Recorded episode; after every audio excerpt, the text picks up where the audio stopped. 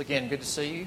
And we are continuing our series that we started just a few weeks ago in the Gospel of Matthew, looking at this topic of the kingdom.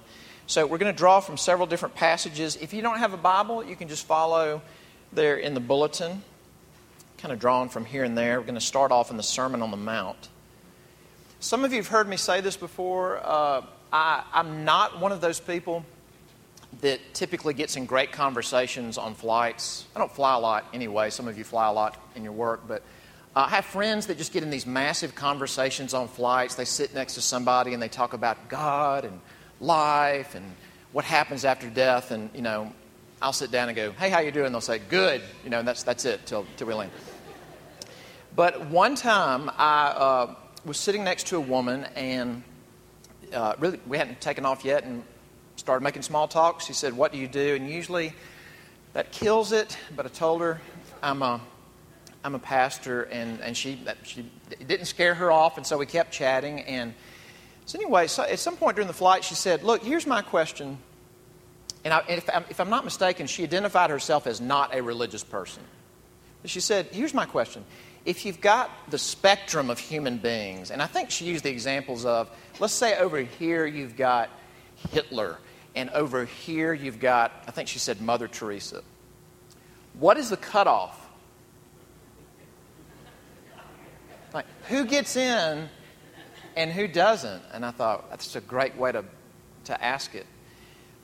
What I wanted to look at this morning is where Jesus is answering that question.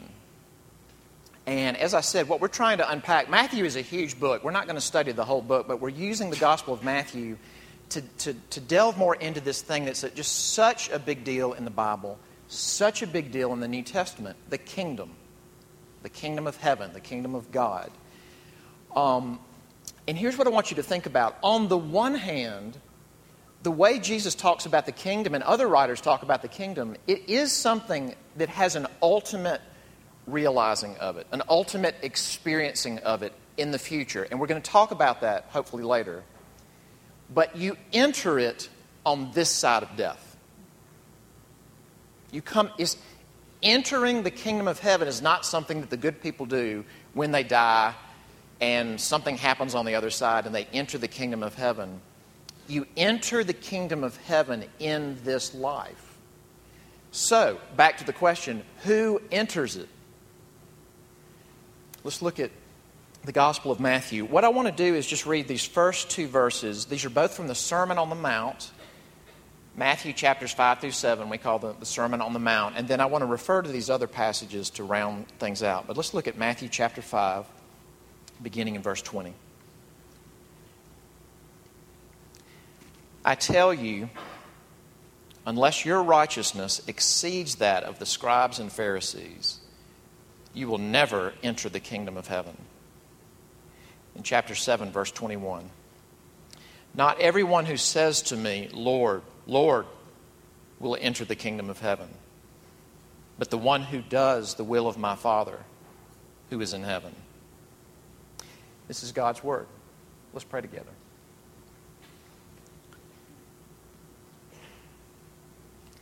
Father, as we often do, we come to you and we ask for help. Uh, we, we would also say thank you that we get to do what we're about to do. Thank you for the Bible, and thank you for it in our language. Thank you that we can sit calmly. Thank you that we're not refugees. Um, thank you that we may meet peaceably. Thank you for the Gospel of Matthew. Thank you for how Jesus was so truthful that it both uh, gives us joy and rattles us to our core. Would you? Open our ears to hear you, to hear Him, to see what you'd have us see. And we ask this in Christ's name. Amen. Let me, let me ask you this, and, and even as I'm asking the question, I want to say first off, this is not asked to be funny because this really this may have touched your life very directly, and, and, uh, and it's not funny. But have you ever heard of someone in your circle of contacts, people, uh, or maybe it was some, you know, one or two points of contact. Have you ever heard of someone who was an avid, let's say, avid runner, exercise what we would call religiously, and then in their 40s they had a heart attack and died. You ever heard of something like that? I heard about one recently. Have you ever heard about someone who was just so careful about what they ate, really careful about what we put in our bodies, whether they were vegan or some modified form of that, so careful, not eating junk food all the time. And in their, let's say, 50s, they developed cancer and they died. Um, very, that's very jarring to hear that. And I might even use it, the, the word surprising because, I mean, even though I think we all know the lines are not always just this exact, we're surprised that somebody that was so careful, they ate good food, they drank water, they never smoked, the whole thing, and they got cancer. And this person doesn't. Uh, this person was in, did triathlons and, and they died of heart disease. We're surprised by it. And, and again, I say this, I say this carefully, but I think something of that surprise inside of us and, and how we're jarred by that must have been what it was like to hear Jesus talk about who actually enters the kingdom. Because he'll surprise you with who doesn't, and he'll surprise you with who does. And that's the way I want to look at this at, at these texts this morning is again, the theme is the kingdom of heaven and we're thinking this morning about who enters the kingdom of heaven. So I, I want to think about it in terms of the surprising outsiders who don't enter or, or have not yet entered, and the surprising insiders who, who do or who have. So let, us think first about the outsiders. Who are they? Let me start with this second verse, chapter 7, verse 21. Um, just, just look at the first phrase. Not everyone who says to me, Lord, Lord, will enter the kingdom of heaven. Now, you may have heard that verse before, you may not have. I will say, in my own life, as someone who grew up in the church, when I was in my mid teens, that verse was like a grenade in my insides.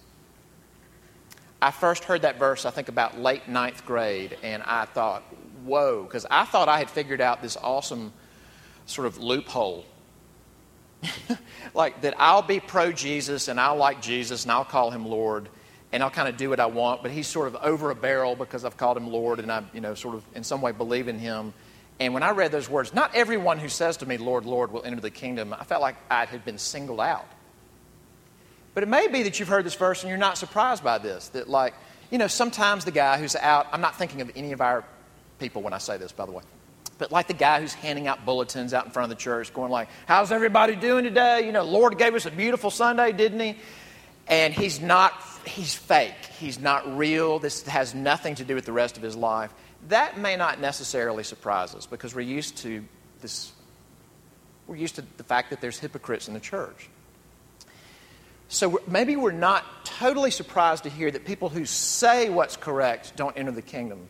But the other one I think is jarring.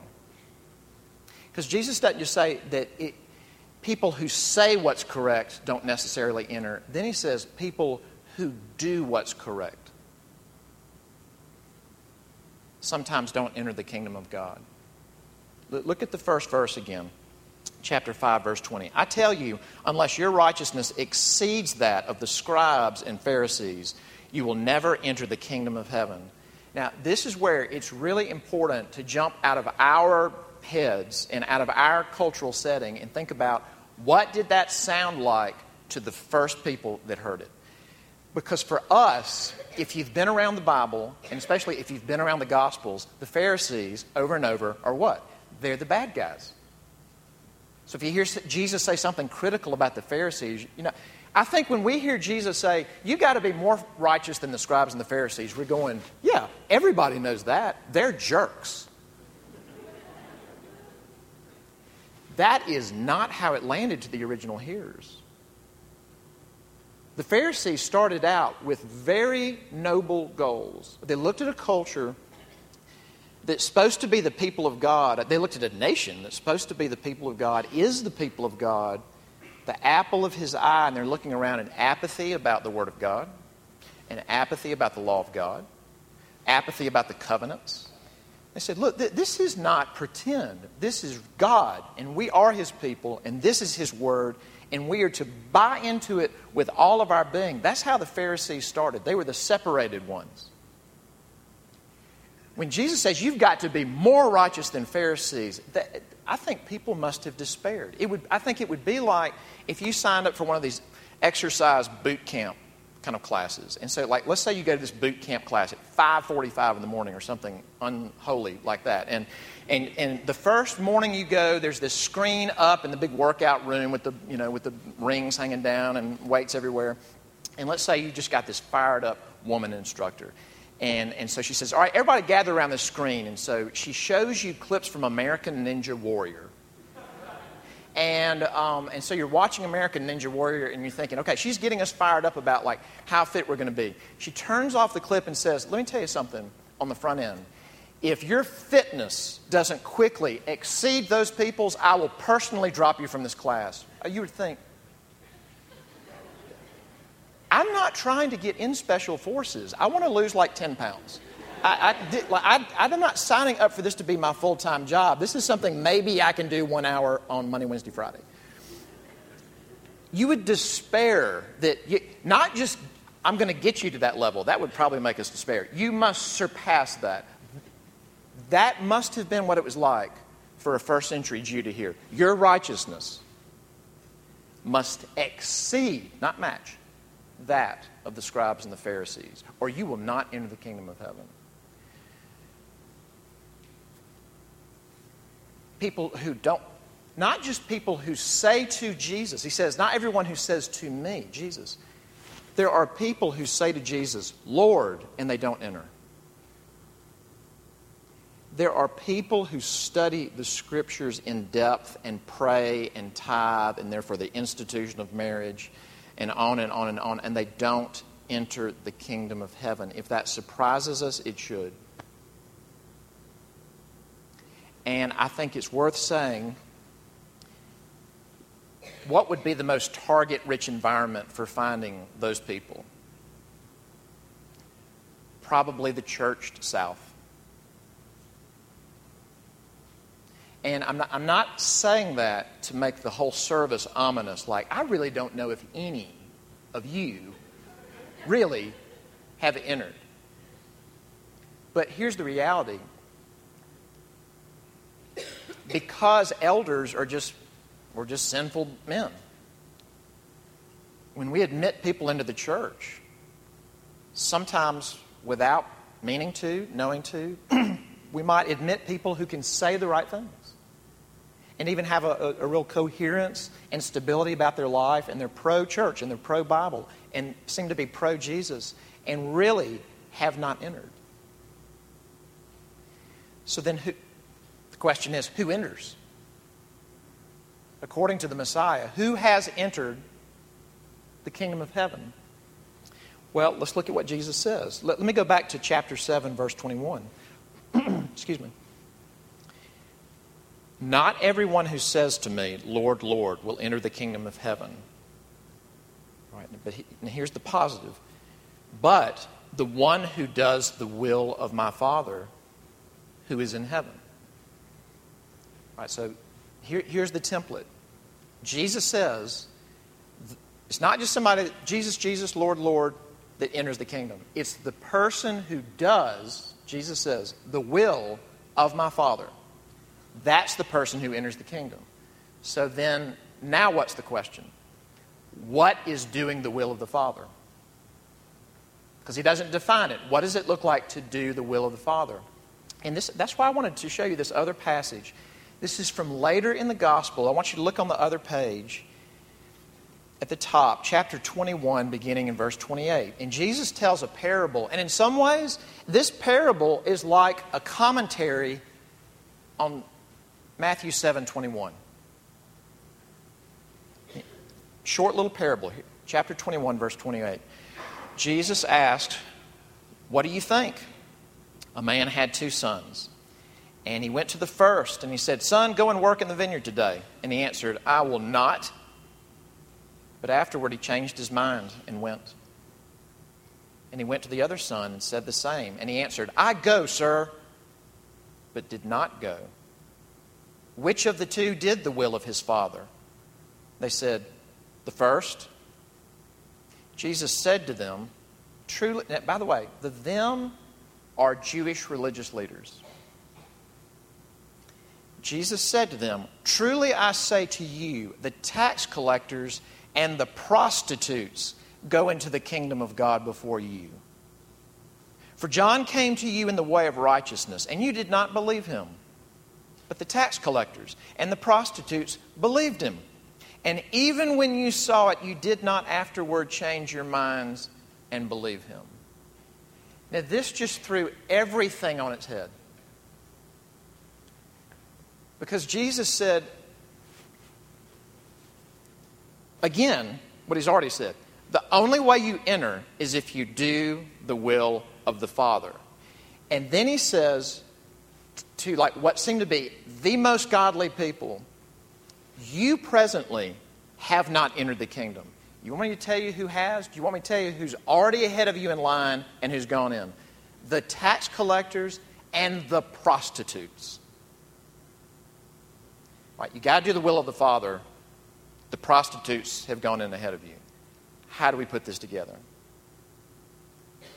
Let, let me put a question back on the table. What does it look like? What does it look like to do the will of the Father? Because somehow prostitutes had done that and gone in. Now, what, everything in me wants to run ahead and go, but they're not prostitutes anymore. They stopped doing that. He just, I, I, I, do, I do believe that. But all he says is, the prostitutes have gone in.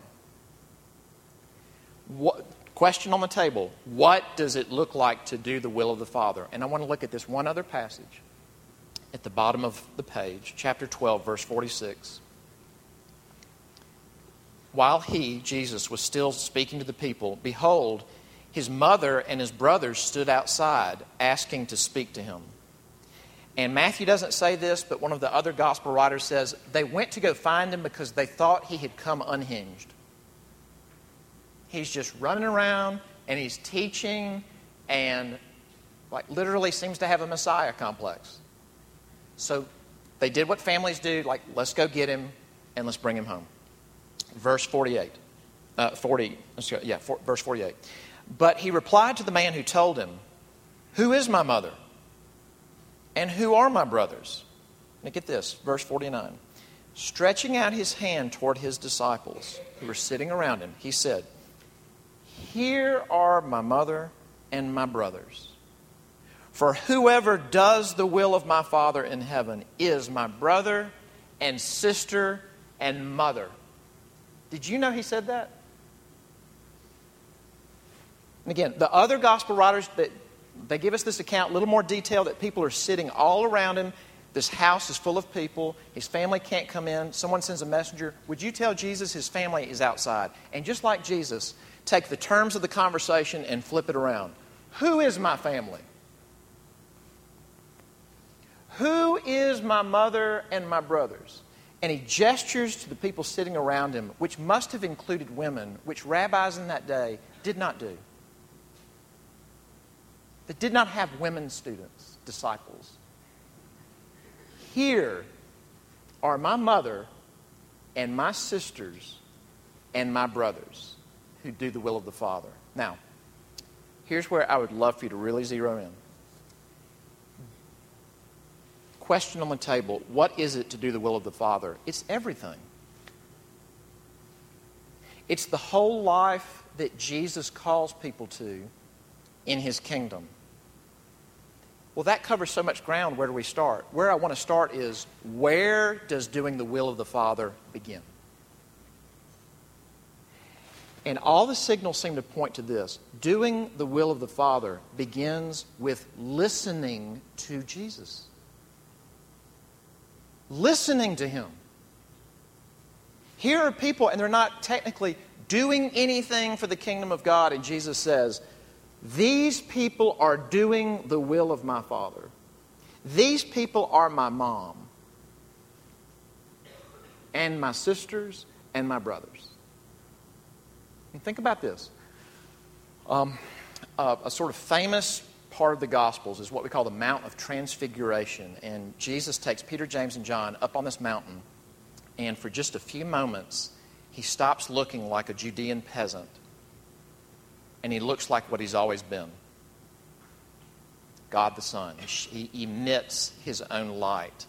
And no, no one knows what to do, and Peter says funny things because that's what Peter does. And a, a cloud comes on the mountain. It's the, it's the glory cloud. And God, this is one of the only times he does this in the Gospels, audibly says something to them. What does he say? This is my beloved Son. And then he says one other thing. And Matthew and Mark, Luke all record this. This is my beloved Son. Listen to him. And that sounds obvious, and it's not. I, I was kind of blown away by um, a friend who said his daughter, when she was, I think, about middle school aged, he was talking, he was, he was telling her something in the house, and when he was talking to her, she did this. She, she went, Because, why? Why, why would like an 11 year old girl do that to him? Because he did that to her she did it back to him, and he just kind of went, you know, there's a way for us to act like we're listening. It's, it's, hilarious. Parents all think our children don't know when we're doing that, and they all know when we're doing it. You know, when you're going, that sounds great. I just told you I got beat up at school. You know, it wasn't great. It was bad. At the risk of being melodramatic, you know, Jesus comes to people like us and says, if you do not hate your father and your mother and your sister and your brother and even your own life, you cannot be my disciple. You know what? There's a way to be in the church and kind of pro Christianity, and as he's saying that, to kind of be going, got it. Right. And not hear what he's saying that if you do not, now this is a Jewish way of talking, it's a Semitic expression. If you do not have a love and a commitment to me that makes all your other loves and commitments pale in comparison, you cannot be my disciple. And everything rests on being his disciple. It's not easy to listen to Jesus. It's not easy to listen to Jesus even when you have listened to him and entered the kingdom. And I will tell you that one from experience. You can look at your own life and go, why am I not changing in this area? Why, why, why, am I so, why am I so easily angered? Everything gets on my nerve. Why am I so easily angered? And Jesus is coming over to us and he's saying, I am the vine and you are the branches. Apart from me, you can do nothing. And we can kind of be going, I know, I know, I've just got to work on my anger.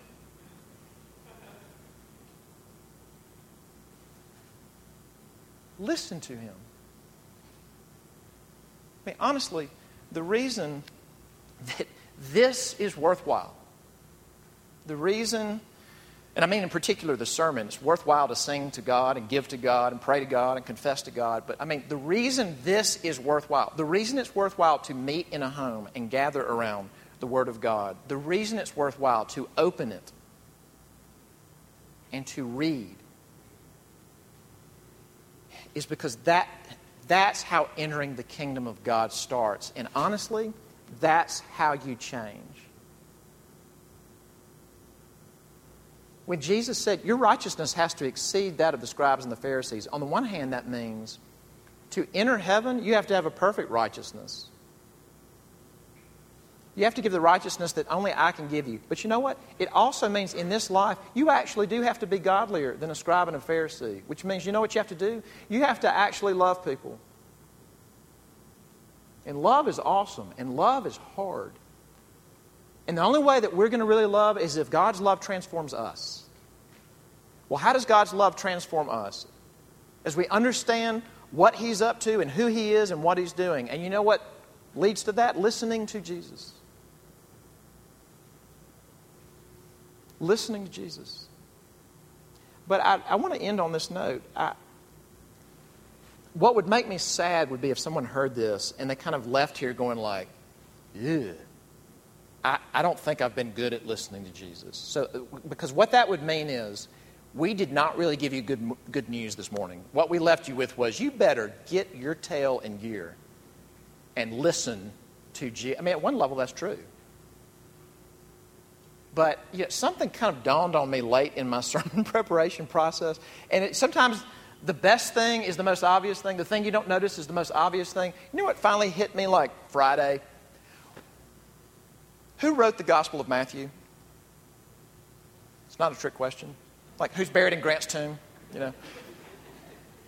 Matthew wrote the Gospel of Matthew. What was Matthew when Jesus found him?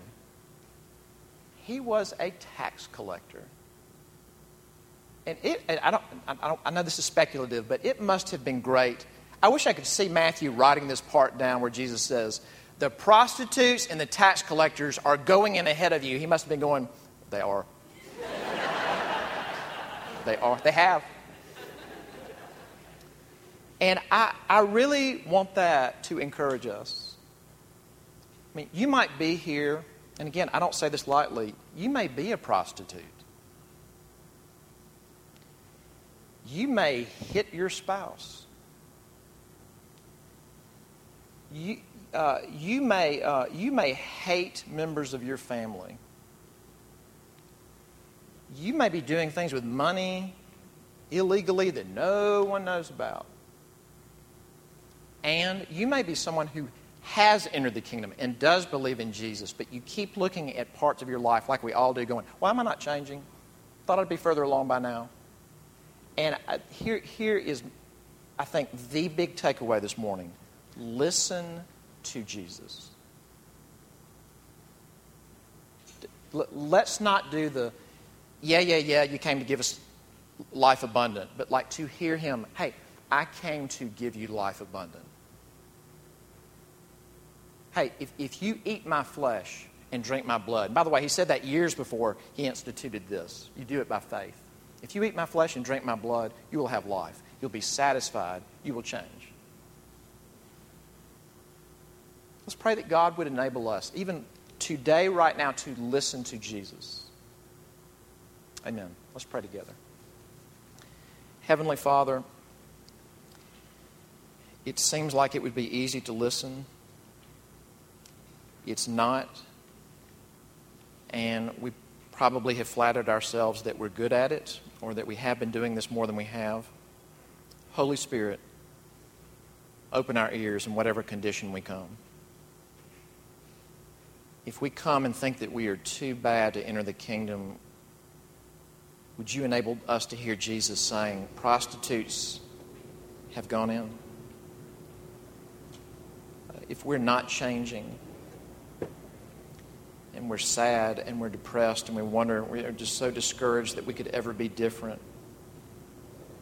Or, Jesus, would we hear you saying, I'm the vine, you are the branch. Apart from me, you can do nothing. Come to me.